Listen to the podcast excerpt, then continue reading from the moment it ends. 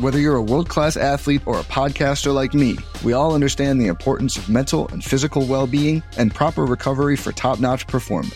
That's why I'm excited that Unifyd Healing is sponsoring this podcast. Unifyd Healing is a new and super innovative global network of wellness centers powered by Energy Enhancement System, or EE System. If you haven't heard of the EE System, you'll want to listen up. This technology promotes wellness, deep relaxation, purification, and rejuvenation.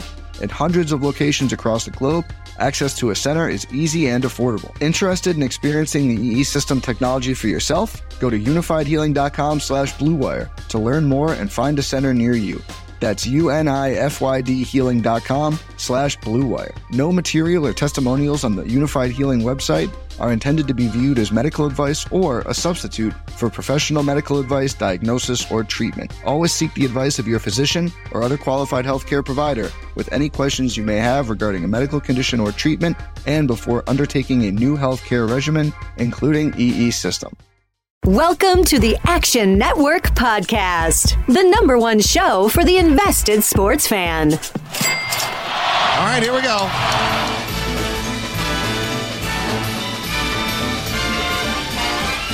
It's the most wonderful time of the year. What's up, Degenerate Nation? Welcome to the Action Network podcast. This is the college football bowl betting preview part three.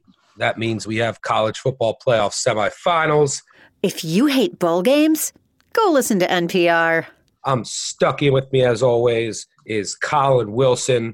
Uh, first of all, Merry Christmas. How was your holiday? I should start out cordially. I ranted and raved about how happy I was the bowl season was back on Christmas Eve night, uh, you know, because we were without that for a couple years. And then felt real great about the closing line value that I got on BYU, only to have some of the wackiest, craziest MAC referee Tuesday night, no pylon cam, no vertical, the field goal cam. Like, I don't know. that I've never seen the island be more island than what we saw on Christmas Eve. Full game fever. Catch it. Yeah, they took away what looked like a made field goal, would look like a touchdown. And then on third and two, I felt like I was watching the Browns. I don't know what that call was. Number one, you're just running it right down their throat the whole game. Number two, they don't have any timeouts. And number three, if you are going to throw it, don't do whatever that was, that play call. Brutal. But we're going to get into Friday. On the last podcast, we covered the Friday afternoon bowls. We'll touch on any updated thoughts at the end on those. We're going to go through the Friday night bowls. We're going to go through the Saturday bowls. Then we'll get to the college football playoff semis. We'll close out here underdog money line parlay, um, and then uh, the two bowls on Monday. And then for those that are new or forgot, we'll have a, an episode that comes out on Monday as usual, and that episode will be loaded because we have like 10, 11, 12 bowls to cover between you know Tuesday, New Year's Eve, New Year's Day, and then, well, a podcast again that comes out on Friday. That one will be a lot shorter. There's three bowls over the weekend, and we'll also talk FCS National Championship, which is on January 11th. And then after that, it's just uh, the national championship after that. Uh, so before we get into that, though, you know, we've had, I don't know, 15, 7, 6, I don't know, 17, 18 bowls so far, somewhere in that neighborhood. Uh, I think I am dead even so far. Um, and what sums up my bowl season so far is I had FAU plus three, closed plus nine. They won by, I don't know, 40. And then I had FIU plus three. They closed minus one and a half. That game makes me the, I'm so mad at that game. Like, I, the, the third and tens at Arkansas State in the first half, then a 26 yard missed field goal because I had second half too. That caused me the second half. But I also got lucky in second half. App State UAB under a scoreless fourth quarter. But I'm about even right now. I can't complain too much. Central Michigan was an awful play. Kent State, they're my boys. I'm so mad we can't bet them anymore. How about you? You want to mention just a game or two so far? I want to say, you know, that trust the power rating. The Action Network power ratings have been on the side of the team that has won. Uh, you know, when you look at Central Florida, it, it, had we had the Action Network power rating at minus 19 for that game, and I know that it took some wackiness and lots of havoc and some defensive scores to happen. But Marshall was never covering in that game, and a point spread that got down to 14 and a half, and eventually, you know, came back up a little bit. But you know, we we had 19 on that game. We had 12 and a half on App State. Should have listened to myself instead of that game bobbling around 17, 16 and a half. Game landed straight on 14. Trust the power rating, use that as a basis, and you know get into matchups. Don't listen so much with the noise, with the the motivational. I mean, we're going to find out a lot about motivational spots, but you know, start with the power rating first, and and that I mean just go from there and look at matchups.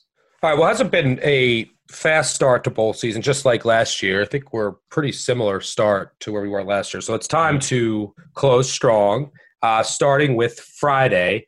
Uh, and like I said, we'll touch on any updates we have on UNC Temple, Wake Forest, Michigan State uh, later in the podcast, as we did cover in the last episode. So let's start with Oklahoma State, Texas A&M, Friday, 6:45 Eastern on ESPN uh, in Houston.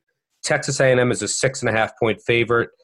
Uh, over under 53 and a half, uh, 54, 53 and a half, depending on where you look. Uh, of note in this game is it looks like Spencer Sanders is going to go for Oklahoma State. Hubbard is also going to go.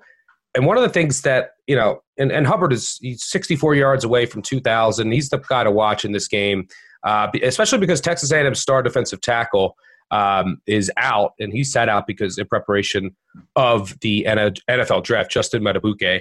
And Jayden Peevy is a, is a fine backup, but the Texas A&M defensive line is solid overall. But that's they're going to miss him uh, up front. When I look at this game, I know that you like the under, and mm-hmm. that's where I'm looking as well. Um, what I, you know, one of the things when I first look is I say, okay, so, I mean, Oklahoma State does not give up a lot of explosive passing plays, right? You know, it's I think that this matchup sets up well for them to contain this Texas A&M offense, which has no explosiveness whatsoever, right? If you look at this Texas A&M offense, there's no explosiveness. I think that they might be able to, you know, efficiently move the ball a little bit up and down the field, but uh, it's just I don't see that there's not going to be a lot of big plays in this game.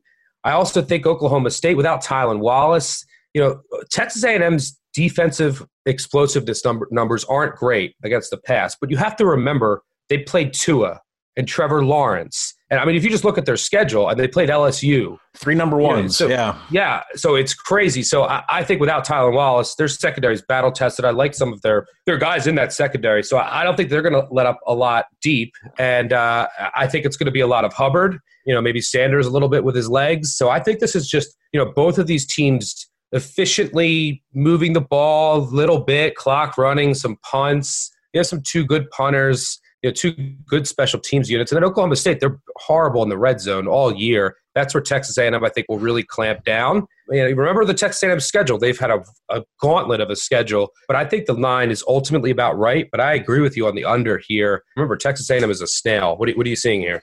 Well, first off, the Texas, A&M and Oklahoma State. If you're interested in 2020 college football, this is the bowl game you want to watch. These rosters return an immense amount of talent. Uh, you know, too deep on both sides of the ball, and especially when you look at Oklahoma State, the decision hasn't been made yet by Ch- Chuba Hubbard if he's going to return next year. He's, he's still contemplating his decision. He'll make it after the bowl game, but if he returns, I mean, these are going to be. This game is going to serve as a springboard, uh, possibly for a team to be heavily overrated going into next season.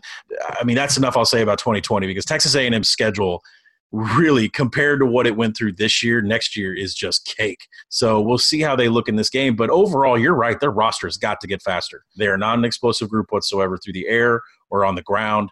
And, you know, as far as Oklahoma State on the offensive side, you're right. Spencer Sanders has returned to practice. Gundy mentioned that senior quarterback Dru Brown has earned the right to play – snaps in the Texas Bowl with his play down the stretch. Now the question is is how much of Sanders are we going to see off the thumb injury? How much are we going to see in Dru Brown? He's a senior, uh, so we won't see him at Oklahoma State again. You have to wonder if Gundy is, you know, protect the goods for the future or let him loose and have him have this game, you know, setting up next year. I don't think we need any more demonstrations about how good Spencer Sanders is. I don't think I don't think Gundy needs to see it anymore. The kid after the after the bye week this year just went completely crazy for the Pokes uh, and, and, was having you know fantastic reads, no more interceptions. Uh, so we'll see how much Dru Brown plays compared to Spencer Sanders. You know, so I, I do like the under in this game, and really it's because of the pace of play. Texas A&M is 112th in, in seconds per play. Uh, the total went under in Oklahoma State's final three games, in which Dru Brown was the quarterback against Kansas, West Virginia, Oklahoma. Texas A&M never went over in any game outside of Kyle Field. Uh, I think this is going to be slow pace. It's going to be on the ground. There's going to be a lot of Hubbard. Uh, no explosiveness whatsoever. Give me the under here. Completely agree with you. I'll, I'll sprinkle some on the first half under and some on the game. You know, if there's some flukes in the first half, I might come back on the under in the second half.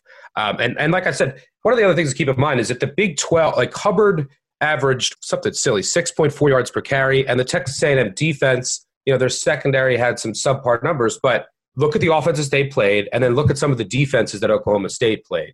So I don't think it's going to be as easy for Hubbard and the Oklahoma State offense as it may have been throughout the season. And I think Texas A&M, their secondary is going to look a lot better than you know when you're facing you know these number one teams in the country, and you're facing now a team that doesn't have its top receiver, and it's really a, only explosive threat. So I agree with you there on the under. All right, let's move on to the next game. Uh, let's we, we can make this an argument because I think I'm looking at the other side. I haven't hit it yet. But uh, USC, Iowa, Iowa's sitting at two, two and a half point favorite, over under 52 ish. This game is out in Qualcomm Stadium in San Diego. No weather, uh, as you would expect out in San Diego. To no, char- no Chargers either. Uh, yeah, no Chargers to, to uh, take account of. But, you know, when I look at this game, first of all, the first thing I look at is it's Clay Helton. So this is what always gives me pause.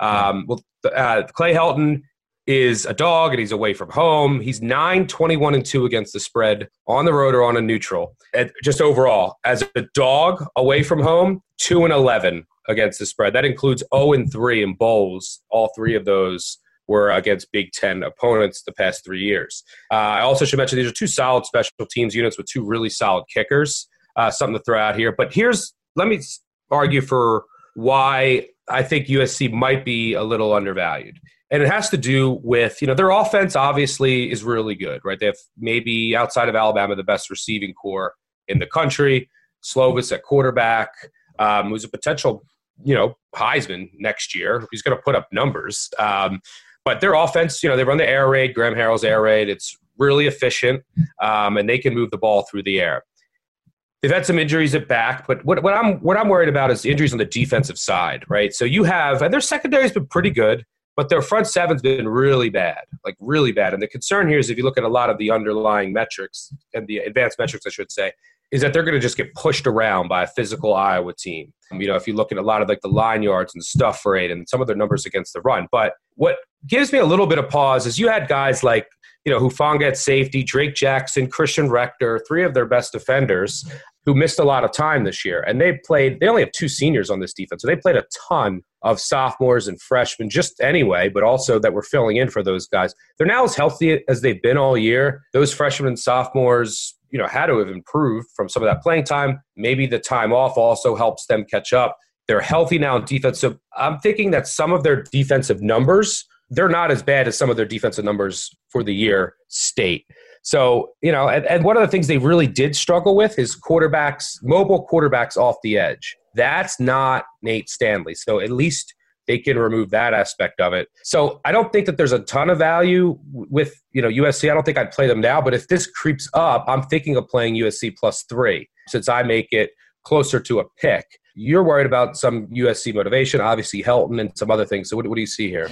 Laying points with Iowa can be tricky, considering you know uh, they're they're kind of offensively inept at times. And you're right, you can't trust these advanced stats that we have on USC's defense because they've been hurt most of the year. So to sit there and throw out and say that they're bad at this and bad at that, I mean they haven't had a full roster on defense most of the season, so it's not really a good handicap there. But I think the thing that I cannot get off of is USC and the air raid attack. And specifically, let's look at how Iowa has handled the air raid attack. In 2017, North Texas came in, you know, with Seth Littrell, a young Mason Fine, and Ferentz, you know, said after the game, he said, listen, they're running air raid system. It's similar to what Matt Campbell does at Iowa State. Post route, go route, single back, no back and you know, but you know, they were able to shut them down. They beat them 31 to 14. It's worth mentioning that Iowa State still has not beaten Iowa. Every game's been extremely close, but Iowa State and whatever air raid version they're running has not been able to beat Iowa. So Ferentz has not had any issues at all defending the air raid. Iowa's 27th in defensive passing success rate that showed against Minnesota in a win against them earlier this year.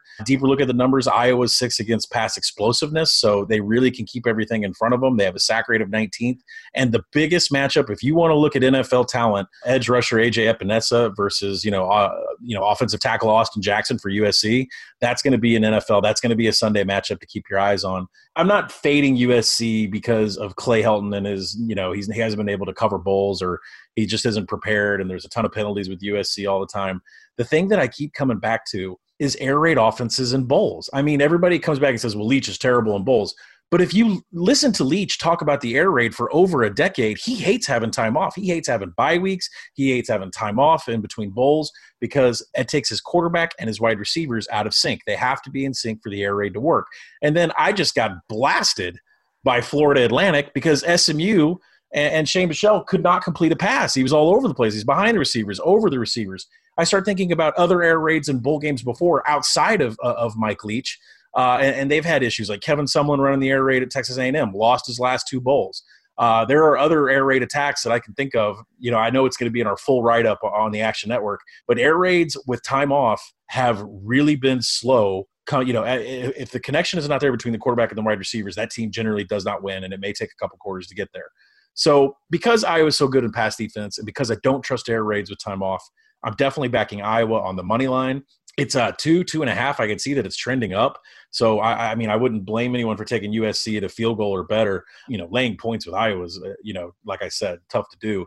But really this is all about Ferentz has been excellent against air raids and air raids with time off have not been a good bet you, you make a good point sir i mean they're, they're probably going to run a lot of their 4-2-5 and there's some similarities to what they do and what you know washington does against the air raid they're going to drop a lot of guys back keep everything in front of them you know make usc go the length of the field without making a mistake which is I think the right way to approach an air raid. You know, you can't really sit there and try and play man. You know, Utah found that out. They find that out every year um, against Washington State, besides this year, but they did against USC. So I think that their scheme does fit, and, and that's one of the reasons why you know I don't necessarily love this over. So I look at it and I say Iowa should be able to move the ball on the ground. I think that they can complete some short passes. Then I say USC should be able to move the ball through the air a little bit. But then I look and I say, all right, the USC defense is probably a little better than their numbers indicate. Iowa's defense, you know, has a scheme that can fit against, you know, match up at least against this USC offense. And then I go into Kirk Ferentz, super conservative play caller, right? I mean, he just is as conservative as it gets.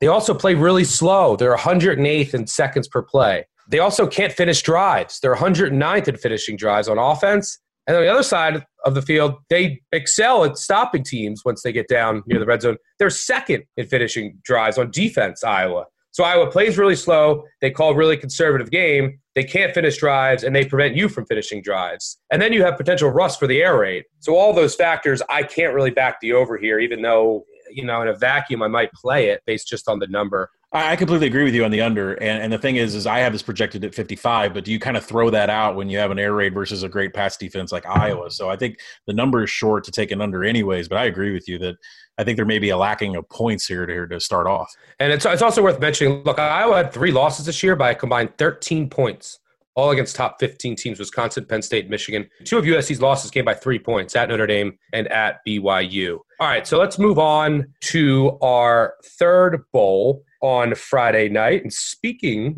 of air raid and Leach and mm-hmm. time off, I can throw we have Air Force Washington State. This game starts at 10:15 Eastern on ESPN, which means all eyes will be on this game. Uh, Air Force is sitting at a two and a half point favorite over under 68 and a half. Um, I will, you know, this isn't Phoenix, by the way. There's no weather to worry about. Let me just throw out some of the Leach numbers that you mentioned with the air raid. Um, you know, Leach is 82, 73, and 2 overall against the spread in his career. That's about 53%. You know, nothing crazy, but okay. Uh, more than eight days in between games, 8 and 16 against the spread, failing to cover by almost five points per game. Eight or fewer days, between games 68, 52, and 2. That's 56.7% against the spread, covering by an average of about two and a half points per game. So you can see the dichotomy there between those two situations. It meant, you know, it gets back to the rust factor with the air raid and, you know, it gets out of rhythm. You know, it's one of the reasons why he's only two and seven against the spread in bowls, failing to cover by over a touchdown per game on average. And one of those two wins was against Iowa State last year, and again they had no business winning, no business covering. The refs were horrendous and basically handed them that game. It wasn't high scoring. Their offense didn't look great for what it's worth. You know, so it's the most interesting thing about this game, and I'll let you get into it before I add some context, is probably one of the most interesting matchups because it's the team that runs the ball at the second highest frequency of any team in the country, that's Air Force. They run at 85.25% of the time. That's just behind Navy. And then Washington State, they, they run it with less frequency than any other team in the country. They pass on 78.85% of their plays. That's by far the highest, 70 over 78%. The next highest is Purdue at like 63, 64%. So this is a complete contrast in styles. And the interesting thing is, well, all Washington State does is pass it. Air Force struggles to defend the pass. All Air Force does is run it. Washington State really struggles to defend the run. And I know you're probably going to get into things like the Washington State stuff rate and line yards, I mean, they are horrendous. So, what, what do you see here? You couldn't find two polar opposites in offensive scheme, and you couldn't find two defenses that may be the least prepared to tackle these offenses. Uh, it, it, it's some it's it's fascinating from an X's and O's and from a numbers perspective. Uh, you know, Washington State they can't defend the triple option. Air Force can't defend the pass. So, you know, we'll start with Washington State defensively. They're 125th in line yards, 127th in stuff rate. That's not good against a triple option. Uh, and they've had a much yeah, they've had a much easier strength of schedule. Uh, you know, so Air Force is going to be able to move the ball, but take in mind, Air Force 126th in pace, seconds per play. Air Force is slow. Uh, Air Force defensively, 83rd in defensive passing success rate. They're only 103rd in havoc. They're 92nd in passes defensed. They don't knock passes down. They don't get in the backfield. They don't cause a lot of disruption to a team's offense. Wazoo is going to be able to throw the ball all day. The total is really the the number I took on the action app and, and that I bought, I took Wazoo as a dog, and it's still a dog. I think it's going to come down though. Uh, if you if you guys have Sports Insights and you set some Line Watcher, great tool for for any gambler out there. Uh, it looks like the number is going to come down, and so if you like Washington State, it'd be time to probably grab that as we get closer to kick. But my Action Network power rating made it minus four and a half on the side of Wazoo. Uh, so when I initially saw them as a dog, I thought, well, I've got to take them, and I just think that there's the narrative out there against Leach and the air raid, which is has legs. I don't I don't think there's any any reason to dismiss that, but to have a, a swing in six points for my power rating is a bit much. Then I got, got on the total, and I think everybody in the world, and I'm looking at the ticket count and how much money's on the over. I don't think there's a single under ticket out there. I don't think anybody believes that this thing is going to go under. It started at 67, it's up to 69. Not sure where it's going to stop. I think people like me are waiting for a 70. I've already taken a first half under, but you know the pace is slower than what you would think. These teams are first and second in field goal efficiency, uh, so there is going to be points scored even when they get past the 40. Uh, you know, if they get in range of points, there you know there's going to be points on the board. But how many times are they going to settle for a field goal if they can't punch it in? You know, both teams are top 20 in finishing drives, but with the pace being so slow in the game, how often are they going to get into to, to scoring position inside the red zone. And I think that's what's got me on the under, especially a first half under. I like the first half under more because it plays into the, I hate to say narrative because it's actually true, but air raid offenses have a hard time, uh, you know, getting in sync the first couple drives. So I like the first half under more than anything. Once, if Washington State starts to click on offense against an Air Force defense that can't defend the pass, then there's going to be plenty of points on both sides of the ball. I'll roll with first half under, especially at 34 and a half or 34. Yeah, I actually I lean to the over here, and I think I'm going to play it. Like you said, polar opposites. Washington State's is seventh in passing success rate, and then Air Force is like 90th in in passing success rate defense. Air Force is seventh in rushing success rate, just like Washington State is seventh in passing success rate, and both defenses are like 90th uh, in defending them. Also, like you mentioned, Washington State's not explosive on offense, but they don't turn it over, and Air Force mm-hmm. creates no havoc whatsoever. So, like, they're just going to be able to methodically move it down the field with their short passes. They both can finish drives. And then Air Force, like you said, there, there's going to be no negative plays when Air Force has the ball. There's Washington State doesn't get in the backfield. They're going to get pushed around, and Air Force can just methodically move it up into the field. And then when they want, they want to take a, a shot. They're going to hit it. They're first in pass explosiveness against Washington State. It was like 111th in pass explosiveness defense. And then on top of that, you have these two teams that are great at finishing drives. And also, this is an underrated factor. You're going to have, I think, both coaches. It's a bowl, and they're both kind of like this anyway. If it's fourth and two at the 45, they're going for it. Mm-hmm. So even if they don't get it, the other team takes over at the 45 or they continue their drive. You're not going to have the nightmare here where they're punting at the 50 on fourth and one, and then the other team starts the five. So that'll, I think, help a little bit with the you know the lack of explosiveness and the pace concerns. Is that I don't think you're going to have as many drives that are you know you have to go 90 yards after a punt as you normally would in a game because of who these two coaches are, because of who Air Force is, because Air Force knows they can just run it, and it's a bowl at the end of the day. So you're going to be a little more risky. And then you know another thing that I wanted to mention is that you know, and if you want to back Air Force, I'm, I'd wait. It looks like the line's coming down, and also these two, like these two teams, might go for two at the end. So bet the money line or money line parlay it if instead of laying one or two. But I do need to mention this, and I saw this being floated around by other people, but I was the, the source of it. Since 19, since 1980, service academies are 74% against the spread. Since 1980, Army 7 and 1, Navy 12 and 5, Air Force 15 and 8, 74%. Now, what does that mean? Well, it means that a lot of bowls come down to motivation, right? So a lot of bowls, and it's some most of them are hard to cap. How are you going to know if this team's going to show up or not? Sometimes we can take an educated guess where we think we have an edge, but a lot of times it's like I, I don't know. We don't know that it looked like uh, SMU never got off the bus. But you can, the one constant that I am very confident in saying is that a service academy team will always, always show up, no matter where they're playing. We say this every week. There's no flat spots. Um, so they're always going to show up. There's never going to be a lack of motivation. They're always going to be at, as motivated as they are every week. Uh, so backing service academies has been extremely profitable in the past. And I, am going to try to get out of the Washington State number that I have. I think it's a great game to play both sides. Get get a field goal on both great sides. Great live game too. Yeah, great like, live game. Yeah, you can trade this game back and forth. Uh, and if one team goes up 14, who cares? Like mm-hmm. the other team should be able to come back. All right, so that'll wrap up Friday's bowls. Let's move on to Saturday. We'll cover the two early games, then we'll get into the college football playoff. There's two games at noon.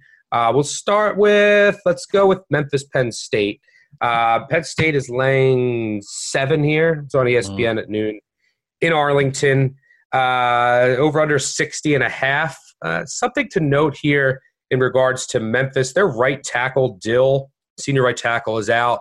Uh, their tight end, who's second team All AAC, Joey. I always want to call him Magnifico, Magnificento, Magnifico. I always say his name wrong, but he's out for this game too. Look, I actually have. I've been higher on Memphis than I think a lot of people all year, so I actually think there's a little bit of value in the number. But with both of those guys out, there's there's a lot of unknowns in this game, right? Because of all the, there's the coaching carousels. I'll let you speak to that uh, on each team are, are spinning, and, and there's news on Penn State with a new offensive coordinator from Minnesota today. But when I look at this game, I like this Memphis team for a variety of reasons. But when I look at this Penn State team, the narrative all year, and uh, it's come to fruition more times than not, is these Penn State fast starts, extremely, extremely fast starts, and we know, which, which gives me some pauses. There's coaching changes, but we have our hypothesis is that they're, you know, Sean Clifford is great in the scripted portion of the game, and then it, they die off. I mean, Penn State's averaging 8.8 points per first quarter. That's 15th in the nation. Uh, you know what they are in the second quarter? 6.8. That's 89th. So you can see the drop off right there. You know, Memphis is sixth in the nation in second quarter points at 13.4 and 13th in the third quarter you know, in the fourth quarter, Memphis 31st, whereas Penn State 89th in the second quarter, 30th in the third quarter, 73rd in the fourth quarter. And the Penn State defense in the first quarter, really good. Memphis defense in the first quarter, not that good. So everything here points to, once again, Penn State probably jumping out to a lead or giving me a chance to get in on Memphis at a better number than I would at seven, targeting 10 or more. So it's a game I don't think I want to get involved in pregame, especially with all the you know all these coaching the coaching turnover as well. But if this game goes according to how many of Penn State's games went this year, I think I'll have an opportunity at some point in the first quarter to jump in on Memphis if you know they're down 10, 13, 14, maybe even 7 nothing. Yeah, and I think the hardest thing to handicap is those scripted plays that you and I have been handicapping all year with Sean Clifford and Ricky Rahne, the offensive coordinator, who is no longer with Penn State as he took the the coaching gig down at Old Dominion. I, I can't find any information at all whether on KJ Hamler is playing, whether uh, how healthy he is, which I he should be fine after having some injuries in November. But you know, the the NFL draft thing kind of looms over that we haven't heard a decision on what he's going to do. You would think there would be an announcement by now, but assuming Sean Clifford and KJ Hamler are healthy, are these plays going to be scripted up and, and by who and, and and I think the same thing goes over on the Memphis side too. I mean Ryan Silverfield's the new head coach. He was the run game coordinator. Mike uh, Norvell had the entire play calling at his display. He made all the play calls. He was everything ran through him. Not one play went on with Memphis that didn't go through Mike Norvell. Uh, he had full control. And now that he's gone, there's nobody on the offensive side of the ball for Memphis uh, that, that has experience in at least calling plays. So you got to think defensive coordinator uh, for Penn State, Brent Pry, who's one of the best in the nation. Uh, he's going to be able to make adjustments at halftime, and Penn State's going to be able to get this game, win this game. Now, can they cover the game? I'm not sure. And will Memphis have a lead, or, or will they at least be playing even through halftime? That I don't know either, because there's just so many questions here. Like, I mean, I hate to, like I said this before in another pod, I hate to punt and just say, well, play this live, but truly, we don't know what's going on with the offensive play calling on both sides of the ball. It's a complete mystery to the Penn State's defense. Penn State's defense has been susceptible to long passes. Look at Minnesota beat them. Uh, and Memphis is capable of, of, of, having explosive passing. They're fifth in the nation in passing explosiveness, top 20 in passing success rate. So, uh, you know, there's a lot going on here with, with missing pieces in the coaching staff. Uh, will the plays be scripted for Penn State? Uh, Penn State's defense is susceptible to explosive plays on, uh, through the air. Uh, so, this is a really hard one to handicap. I know that we mentioned that Penn State starts off hot and Memphis starts off cold in the first quarter, but I kind of feel like the unknown helps Memphis in the first half. I mean, I would say a Memphis plus four in the first half, you know, may be good, uh, especially if Penn State doesn't have those offensive plays scripted like they have in the past. Uh, ultimately, I think Penn State is going to win the game uh, after adjustments are made at halftime. But uh, there's a lot of unknowns in this game. Yeah, no, I would agree. And keep your keep your eye on um, Riley Patterson, the kicker for Memphis a weapon that they have. He hit 250 plus yarders in the second half against Cincinnati um, in their last game, I think, of the AC championship game. So that's something to keep your eye on too. But yeah, I agree. I think that this is there's a lot of unknowns. I also am worried about the right side of that Memphis offensive line against that that Penn State front seven. The left side should be solid, but there's some questions on the right side, especially with Dill out. And are they going to be able to run the ball against this Penn State really good run defense? So yeah, I, I think probably the best non, you know, I expect this to be back and forth every possession live game on the board. If Memphis can rush the ball against this Penn State front seven, they're going to offensively score as many points as they want. They have to be successful on the ground to be able to throw it downfield. Completely agree. Yeah, that sets up everything. And if they can't run it, their offense is going to go to mush. All right, so let's talk about the other game at noon with Notre Dame and Iowa State. Notre Dame is a three and a half point favorite over under 54. This game is in uh, Orlando at Camping World Stadium. It looks like maybe a little bit of wind, but I don't think anything to note. Um, you know, one thing that I'll I'll say here is whenever I see Matt Campbell as a dog, it catches my interest. He's 29 and 15 against the spread as a dog. That's the sixth most, most profitable coach in our database since 2005. That's among 527 coaches. Brian Kelly, although, has been great on the road or in neutral neutral fields. He's 52, 35, and 3. That's about right about 60%, 16% ROI. You know, when I look at this game, one of the first things that jumps out to me is does the time off hurt Notre Dame? Because if you look, if this game was played December 6th, you know, about a month ago, Notre Dame was rolling, right? You know, they trucked BC, they trucked Navy, they trucked Duke, Stanford, they trucked Stanford, which Stanford should have covered, but that's another story. um, so they were just rolling teams playing very well, whereas Iowa State. And look, Iowa State record is they're seven and five, kind of misleading. Now I think they went one and five against the spread against bowl teams this year. But you know, they lost by one to Iowa, could have won that game. They lost by two to Baylor, could have won that game. And a lot of their losses, they could have one play here or there. This team's in the Big 12 championship. But they didn't end the season well. Starting with that Oklahoma game, they did lose by one, but they were down 21 for most of the game. The Texas game at home, Texas, if they just know how to kick field, like Texas probably should have won that game. Then they have a horrible performance at home against Kansas, and they give up 31 points. Then they lose, you know, as four and a half point favorites at Kansas State, 27 17. So these two teams are just headed in different directions to end the year. Do I take anything from that, or do I say maybe the time off helped Iowa State and it kind of kills some of the Notre Dame momentum that they had going? Uh, I don't know. I think that you like the under here, which is also interesting to me. What do you say? Yeah, I like the under for a lot of things that you that you talked about. I mean, Notre Dame. first off, let's start with the Iowa State side. No matter if they struggle to stay in sync with Brock Purdy uh, in the passing game, Notre Dame's secondary is excellent. Uh, they are one of the best in the nation at stopping passing uh, success rate and explosiveness. They're, they're top 20 in, in defensive passing success rate. Uh, they're 12th in stopping uh, explosive pass, and that's going to be a problem for Brock Purdy. Iowa State has no run game whatsoever. Uh, without David Montgomery, they've been just you know terrible running the ball this year. 109th in rush explosiveness, 80th in rushing success rate. It's just going to be Iowa State's good. which is the pass with Brock Purdy, versus Notre Dame's good on defense, which is the secondary. And for me, that I don't think that's going to create a whole bunch of points, uh, especially considering Iowa State's offense is 52nd in finishing drives. Nothing special there. Uh, you know, and, and you look at Notre Dame. I don't really know if they want to be here. So Brian Kelly fires Chip Long coming right off of a 10 and 2 season. He fires his offensive coordinator, who was a, a, a nominee for the Broyles Award last year and, and, their college football playoff run. Kelly didn't really have much comment about this game. He, he was just, you know, I'm going to do what's best for Notre Dame.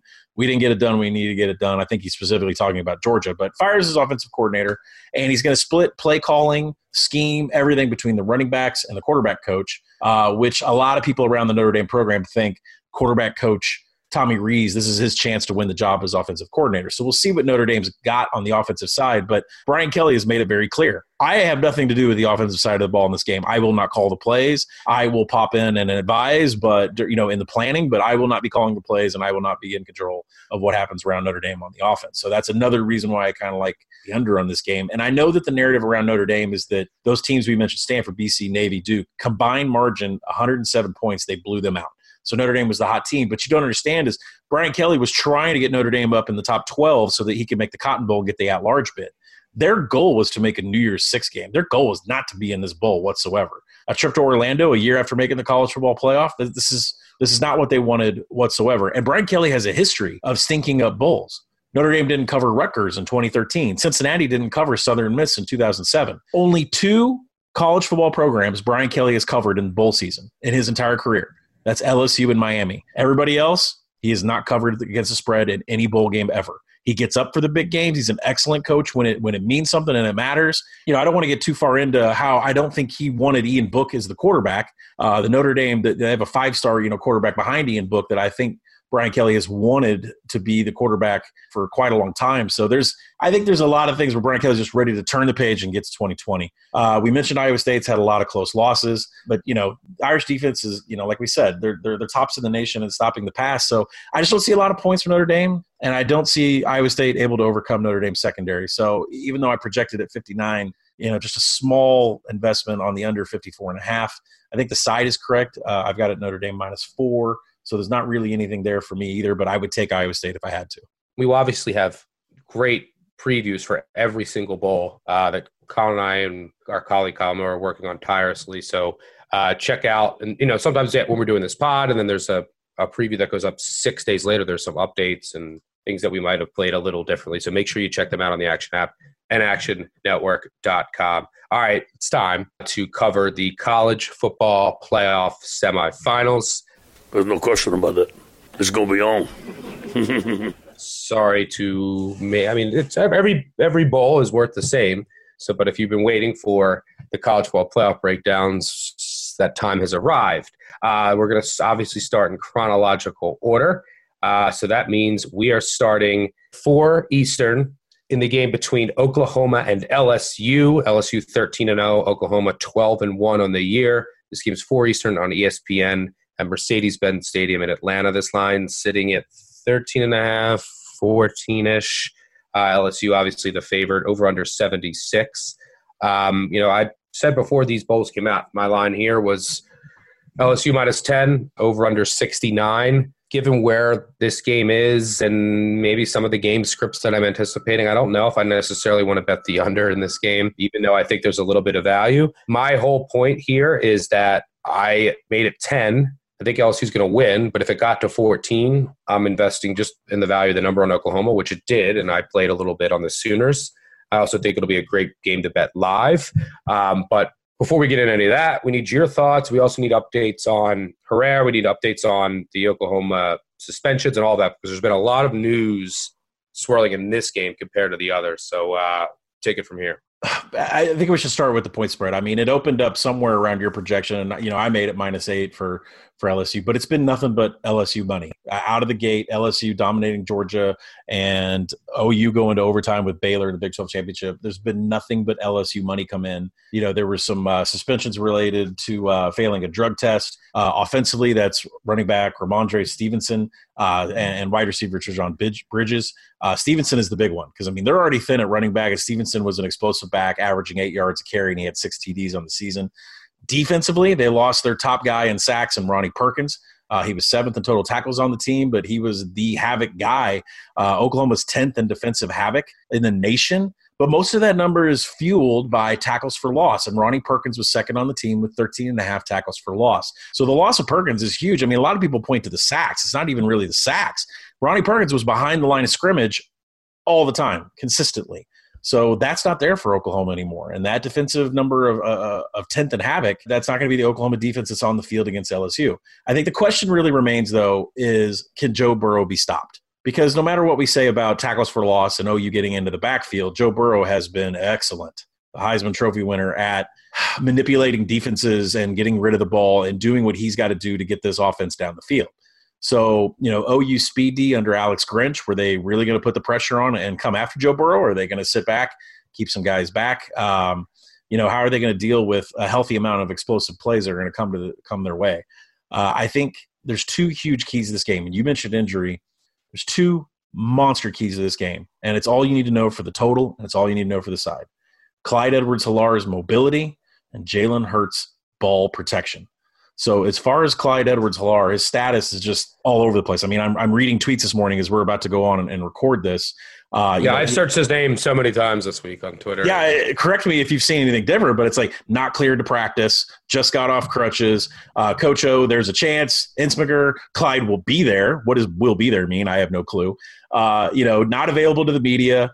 Uh, there's just uh, kind of a circus on his status, and I just don't think people that are betting LSU blindly don't realize that Edwards-Helaire – caught 50 balls from Burrow in the backfield. I mean, he is the safety blanket. He is the third down guy. He is 1,200 yards rushing. I mean, the LSU offense, as much as we have a Heisman with Joe Burrow, if he's not there for running back, the backup is, is Tyrion Davis Price. He just has 10 catches out of the backfield, only 270 yards rushing. That's a big drop off in production at running back, and that's going to affect them on third down. I'm not sure if that, you know, says more about the under than it does about the side. But as far as, you know, LSU goes, that's it. I mean, uh, that's the reason why I am willing to wait as long as possible to see. I mean, I've already got one bet in, one unit bet in on Oklahoma at 14 because just number alone, it should not be that high. I don't care about suspensions, but I am willing to wait before I invest more to see if Clyde Edwards-Helaire is on the field, practicing. Is he mobile? I want more information.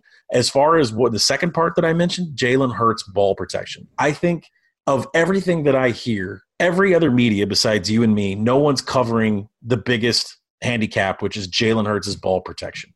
If he has a clean box score, he is one of the most efficient and most success, the best success rate offenses in the nation with OU. Uh, if he has a clean box score, he's going to be able to put up points.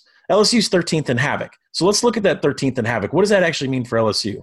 That, that, that number comes from being the best in the nation at pass breakups and passes defensed. One key element of Havoc that I did not mention there is forced fumbles. So LSU, excellent at pass breakups, excellent at passes defense, top 10 in interceptions. LSU has only forced five fumbles this season. That's it. They're 118th in the nation in forcing fumbles. Five fumbles. You know who that you know who they're neighbors with in that department? Rice and UTEP. We're talking Miner Nation. Out in the West Texas town of El Paso. Picks up. Yeah, Miner Nation. If Jalen Hurts' biggest problem is that he can't hold on to the ball, he's taking on a defense that doesn't strip it five times the entire season for a team that's in the playoff. So a bet on Oklahoma to cover and taking the 14 comes down to two things. Clyde Edwards-Helaire not playing or his mobility is, is is just not there and he's not, you know, 100% for this game and a clean Jalen Hurts box score. You get those two things, OU's going to cover this game and I have a chance to compete. Yeah, I mean, the other thing is why I make this total 69, but if you have some injuries at backs, you don't have Perkins. If any of these teams get up big, there's going to be just there other teams going to go fast, and you're just going to have more points. So I think the but with all and especially if is out, like you might get more passing than normal with all with all of these injuries and then if you look at with how much these teams pass. I just keep going back to this, like that Oklahoma LSU game. It'll be a perfect live betting game if LSU goes up 14, 17, 20. Right. Um, there's no reason why Oklahoma, you know, can't put put a touchdown on the board. You could buy some back. Yeah, the, the key thing to watch for me is how big of a game does Lamb have against the LSU defense, and how much does a healthier Delpit mean, right? So the LSU defense yeah. overall ranked 122nd defending pass explosiveness. But that number, their defense looked a lot better on the back end with a healthier Delpit towards the end of the year. But you could see Lamb have just a, a monster day here. Um, uh, that's the matchup I'm looking forward to watching. Yeah, and I think I actually think Jalen Hurts is going to have a 25 to 30 carry day too. If CeeDee Lamb can't get open, you're going to see Hurts running with the ball quite a lot. So it, it's going to be an interesting game. Oklahoma more so than LSU, at least initially, will have to call this aggressively instead of punting. You know, on a situation where you might normally punt, you got to go. You got to keep up. There's two reliable field goal kickers here, but you, hey, instead of a field goal, we got to go for it. Um, so that could impact the total as well. LSU doesn't punt it well, and but I don't think that matters one bit. I was looking at their punting numbers. I'm like, why am I looking at LSU's punting numbers? Um, How many punts do they have this year? Five. Yeah. All right. So make sure you check out the preview we have of that game because we'll have that covered from every angle. And you know, there was an opportunity to take tickets to go to our next game here, Clemson, Ohio State. But the problem with attending these games live is if I go to Clemson, Ohio State, that puts me at the mercy of not watching OU uh, LSU, and that's just not going to happen, right? Yeah, my girl got surprised with tickets to go to Naples early for New Year's and on Saturday night, and I said, "Sorry, babe, uh, you're flying by yourself. I'll get tickets on my own and pay you for the tickets you got me because I also can't fly on Sunday, so I'll be flying out for a couple days uh, on Monday. Um, sorry, babe, love you though. Uh, let's move on to Clemson, Ohio State. This is the mm-hmm. blockbuster. This feels like a national championship game. Uh, 8 p.m. Eastern on Saturday night. Uh, ESPN in Glendale at University of Phoenix Stadium. This line's sitting right, just hanging out right around Clemson minus two, over under 63. Uh, when I tweeted out my numbers, I made this Clemson minus one ish, over under 59 ish. I know you made the total higher. I'm thinking about playing the under. I don't know if I want to do it with these two teams, but I think that both are going to have to run the ball. Because if you look at any of Clemson's numbers, besides special teams, so Ohio State has a huge advantage in special teams, especially when they punt it. But, you know, how much are they going to punt? I don't know. But better field goal kicker, just overall, better special teams. But when let's focus more on the offensive defensive side of the ball. If you look at Clemson up and down, you know their advanced metrics, their regular metrics, relative opponent, like everything, they're it's elite everywhere.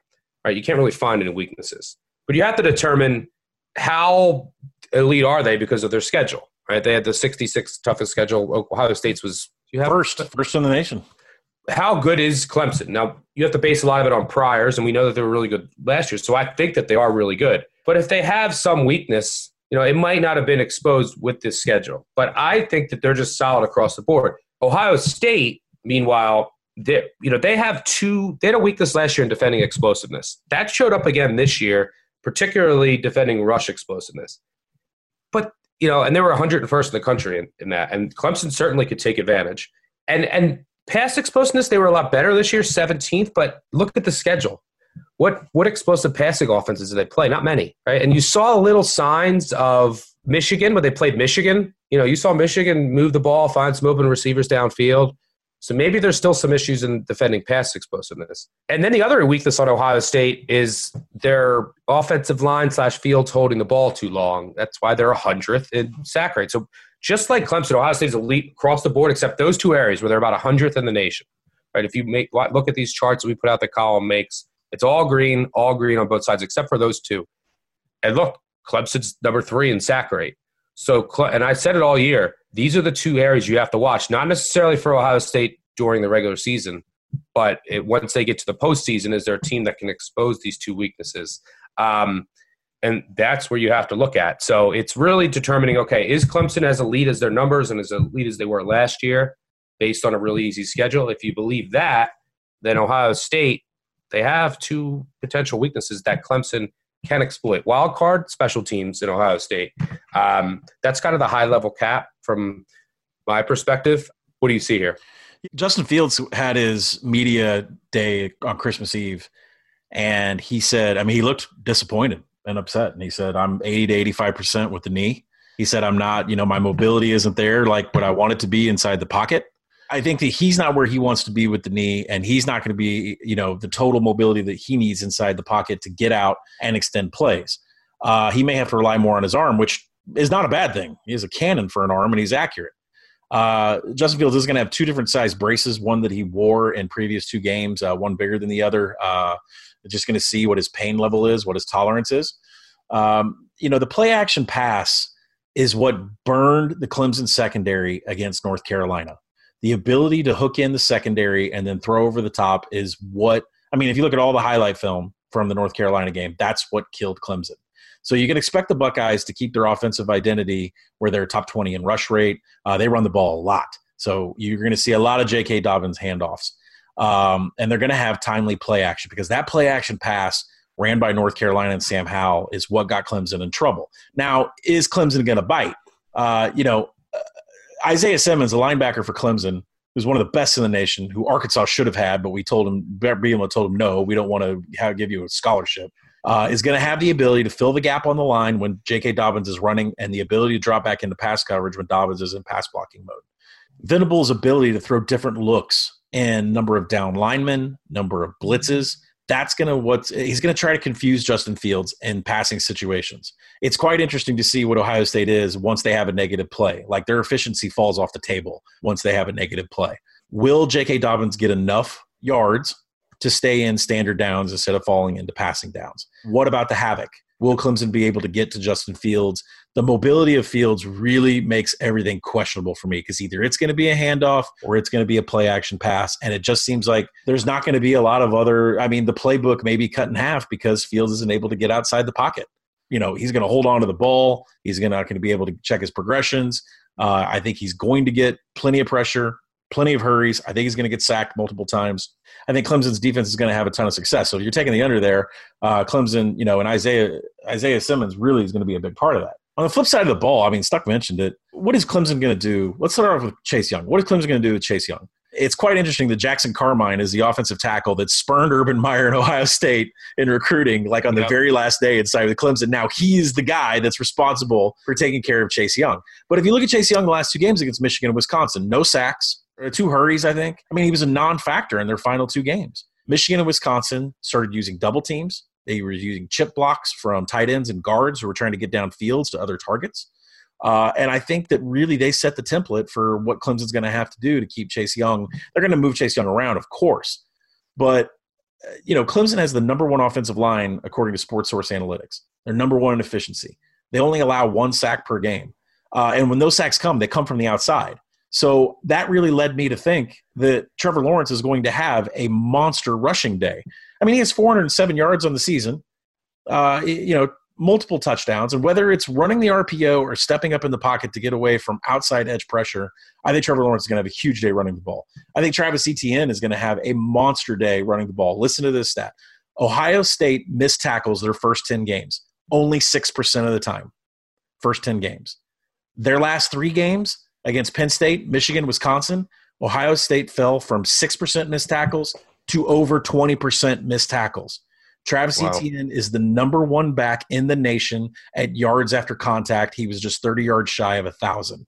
Travis Etienne is going to have a huge day if Ohio State does not remedy this missed tackle problem that they've had the last three games. I think Trevor Lawrence is going to have a huge day on the ground. I think Travis Etienne is going to have a huge day on the ground. And you know, I respect Ohio State's secondary. They're huge. They're athletic. They're long. They can match up with Justyn Ross. They can match up with Tee Higgins. So unless Trevor Lawrence is is is getting down to his third, fourth, you know, fifth options on, on passing plays, or he's taking off running, I think it's a really good matchup to see how good Justyn Ross and, and Tee Higgins can go. But I'm taking Clemson in this game. I don't think it's going to be a blowout like 2016. Uh, it really comes down to the mobility of the quarterbacks. Justin Fields is just not there. He's not going to be able to make plays happen outside the pocket. Uh, I think his his play action passing is going to be well scouted. And on the other side, Trevor Lawrence is going to be able to take off whenever he wants. Step up in the pocket, take off. The kid has NFL mechanics. He has NFL elusiveness, pocket awareness. I think that's all going to be on display against an excellent Ohio State front seven. In the end, I'm taking Clemson. As I, as we talk, one of the sharpest books out there drops the number to one and a half. this is what I was hinting at earlier: potential game scripts. Is I agree with a lot of what you said. So I actually think that you're going to see these teams run it more than they have, you know, in comp- when the games are competitive early on. And I actually think that both teams might be able to find a little bit of success on the ground and Clemson, I think, is just going to look. Fields holding onto the ball and that offensive line, giving up a little bit of pressure, but a lot of it's Fields holding onto the ball. That has been an issue that just they haven't played a team that's going to exploit it. And all that, I think, what, what it'll do is Clemson will get to him a couple times. It'll kill a couple drives um, that Ohio State hasn't had killed against Big Ten competition this year.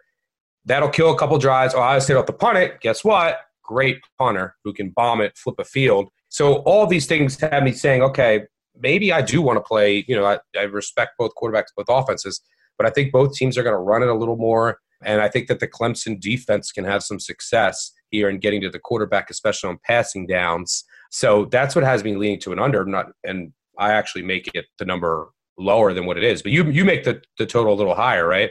Yeah, I do. And uh, I'm looking at it now. I make it 70. Uh, but I mean, this.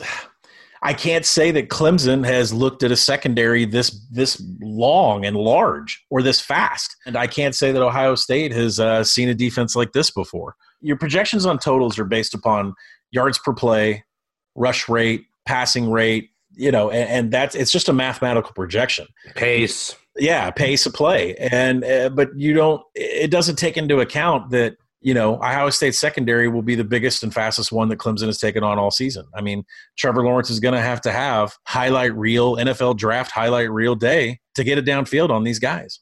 Yeah, yeah. I mean, we'll have to. I'll have to look at your your numbers because we we were off by ten points there. It's a lot. Um, all right. Um, but, you know, I, I'm biased against Clemson though. It's like a three four year running thing. So yeah, that's true. And then any thoughts on potential live betting this game? I think there's going to be a time to hit a live under. I think it's going to get above 63. I think it will get up to 70 at some point. I mean, a flurry of points. I think the game is going to come in a flurry of points. The missed tackles thing for Ohio State makes me think that Travis Etienne is going to be able to break one off. We know he's capable of doing that. I think the flow of the game is not going to be points, points, points from from. I think OU LSU could be just points from start to finish. Clemson, Ohio State. I think it's going to come in bunches. These are the best coaches, assistants, coordinators in all of college football. They will make adjustments drive to drive, not half to half, not quarter to quarter. They will make adjustments drive to drive. I think points will come, points will stop. So live bet accordingly. So let's move on before we get out of here. Um, let's go three and out. One, two, three. Let's make it a quick three and out. For first down, let's talk Monday football. We have some Monday day football starting at 12:30 Eastern between Western Kentucky and Western Michigan. This is in Dallas. 12:30 on ESPN. Western Kentucky is laying three and a half here over under 54 and a half. What do you see here? Yeah, Tyson Helton, coach, uh, Conference USA Coach of the Year, uh, did a great job at Western Kentucky. Uh, and Western Michigan has a lot of motivation, or at least Lester, their head coach, says they do, because they didn't make the MAC championship game. They have a senior class that has lost three bowl games. So there should be motivation on both sides. I don't think that's going to play a factor.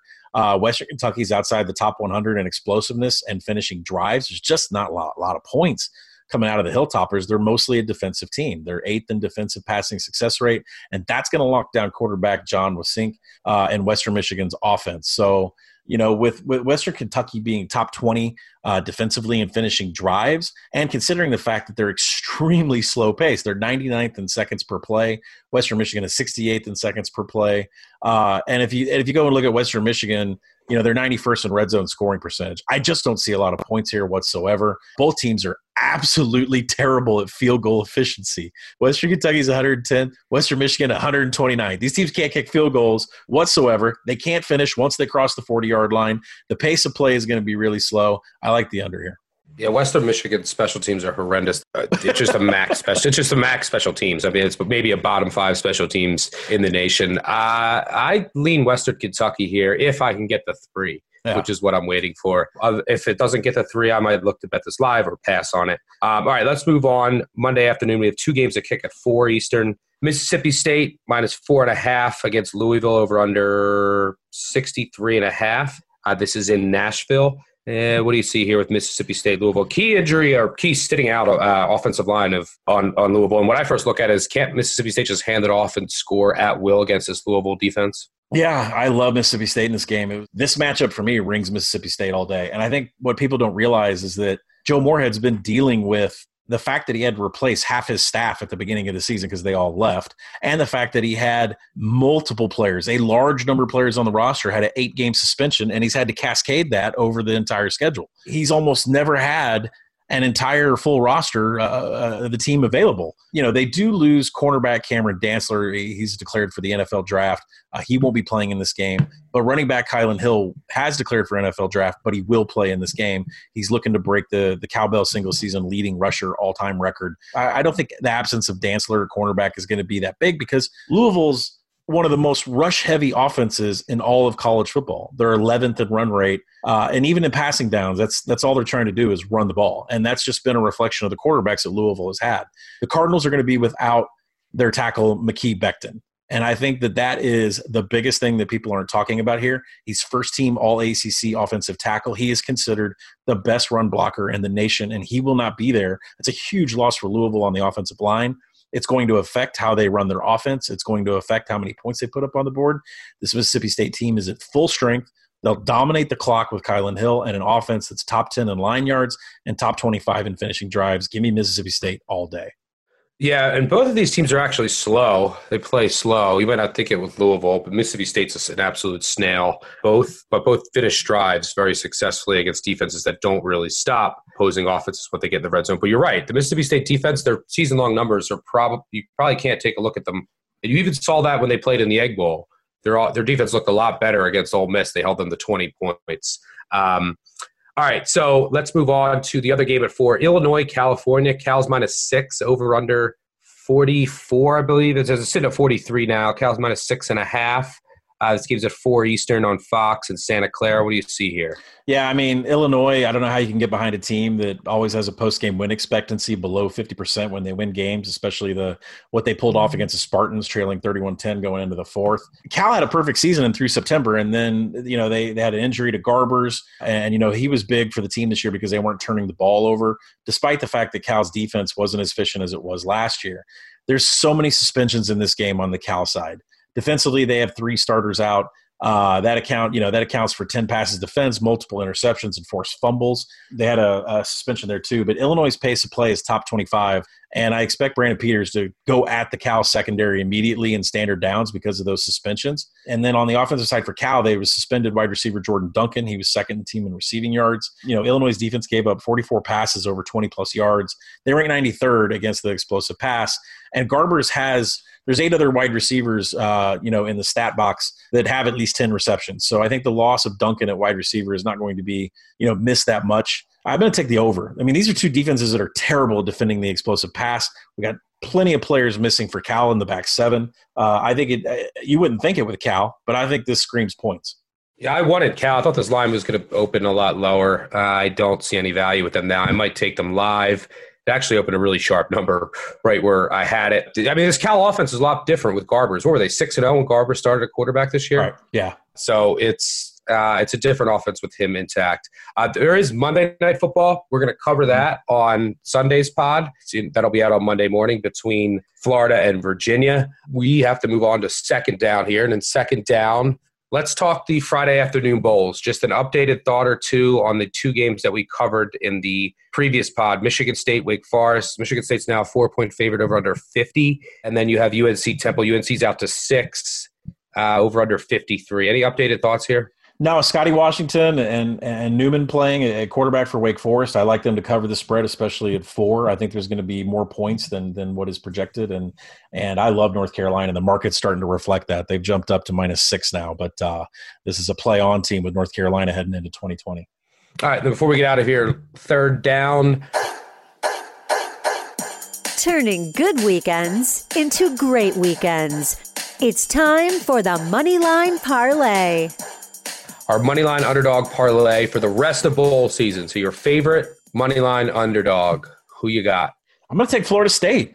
Uh, I, I, know it's crazy in the Sun Bowl, the Tony the Tiger Sun Bowl, but uh, with multiple players sitting on both sides, I think it comes down to the coordinators, and the coordinators for Florida State are going to be Kendall Briles, new Arkansas offensive coordinator, and uh, Harlon Barnett, who, who you know is, is a great defensive coordinator.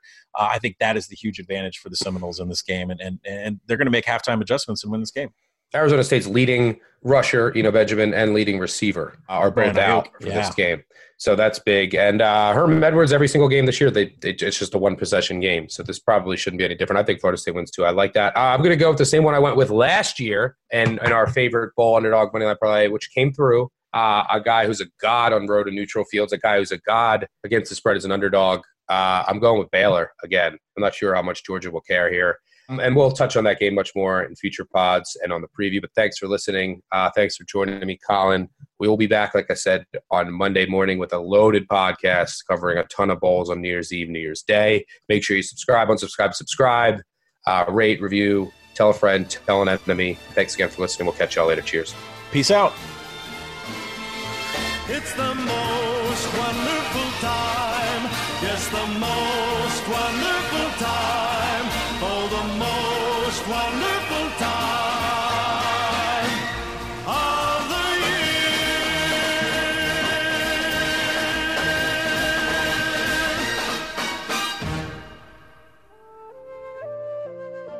If you don't bet on a bowl, does the bowl even exist?